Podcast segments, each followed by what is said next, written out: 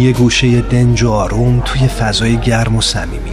با اینکه دنجه ولی خلوت نیست، شاید بشه گفت یه جورایی شلوغ هم هست، البته از اون نوع شلوغیایی که اصلاً آزار نمیرسونه.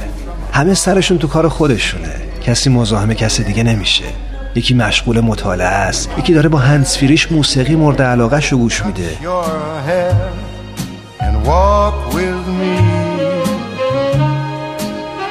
چند نفری هم اون طرفتر دوره یه میز نشستن و سخت گرم صحبتن. هر از گاهی میون این همهمه یه صدای موسیقی هم به گوش میرسه. گوشه گوشه اینجا رو دوست دارم، ولی مکان محبوبم فقط و فقط اون میز آلبالویی گرد و کوچیک کنار پنجره است. همون پنجره‌ای که پر از گلدونای شمدونی تازه گل داده است. واقعاً تو اگه جای من بودی توی همچی فضایی عاشق هنر نمی‌شدی؟ راستی داشت یادم میرفت. اسم اینجا کافه هنره. The world was new beneath the blue umbrella sky.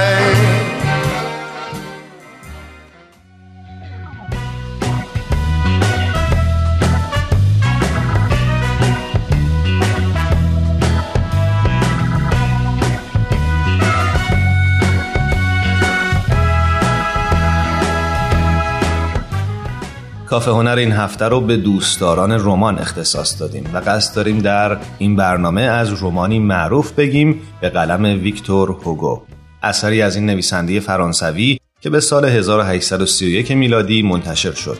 گفته شده این کتاب یکی از آثار ادبی برجسته جهان در سبک رمانتیکه. رمان گوشپشت نوتردام یا نوتردام دو پاری.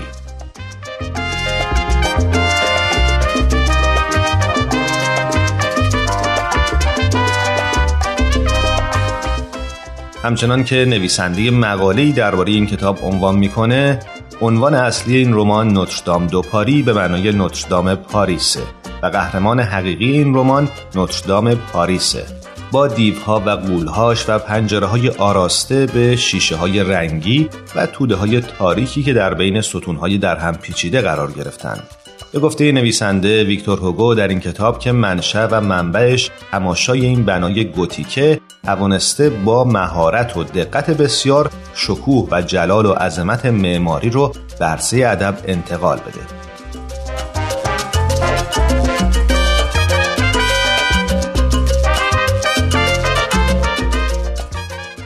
بنا به نظر نویسنده این مقاله، طرح داستان مبالغه آمیز و بسیار سنگینه و ارزش این رمان بیش از هر چیز به جهت تجسم قوی و معجزه‌آسا و سرشار از قدرت و تغزل پاریس در قرون وسطاست.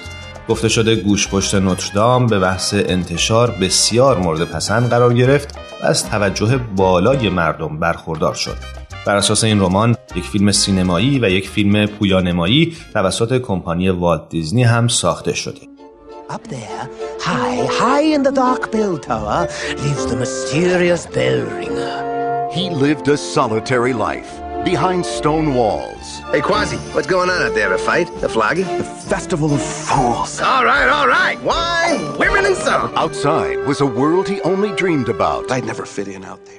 اما خلاصه ای از داستان این رمان. در پاریس قرن 15 میلادی، کلود فرلو، رئیس نگهبانان شهر، از روی ترحم سرپرستی نوزاد ناقص الخلقه و گوشپشتی رو به عهده میگیره و از او در برج کلیسای نوتردام نگهداری میکنه. در ابتدا این کودک زشت و بد ترکیب رو کوازیمودو مینامند، اما بعدها او به گوشپشت نوتردام معروف میشه.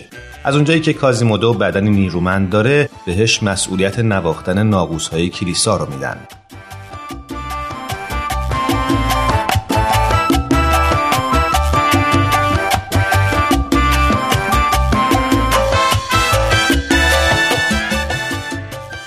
بیست سال بعد، پاریس در شور و هیجان برگزاری جشنیه.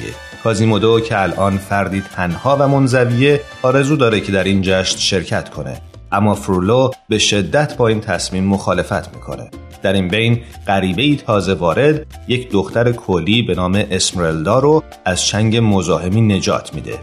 اسمرالدا دختری کولی بسیار زیبا و خاموش و حساسه که به جهت امرار معاش به اتفاق بزغالی وفادارش به اسم جالی میرقص و فال میگیره.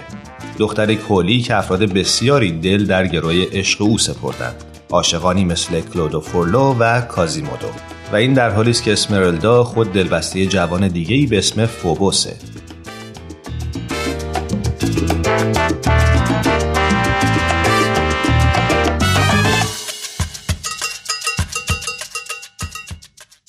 در ادامه داستان مشاهده اتفاقات و حوادث زیادی هستیم، اتفاقاتی که نهایتاً به کشته شدن فوبوس ختم میشه و حکم اعدام رو برای اسمرالدا در پی داره.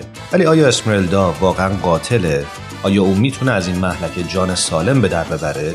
در این بین سرنوشت کوازیمودو چی میشه؟ اگه دلتون میخواد به جواب این سوالات برسید، بهتون توصیه میکنیم وقت رو از دست ندید و این رمان رو هرچه زودتر بخونید. مطمئنیم که از خوندنش لذت خواهید برد.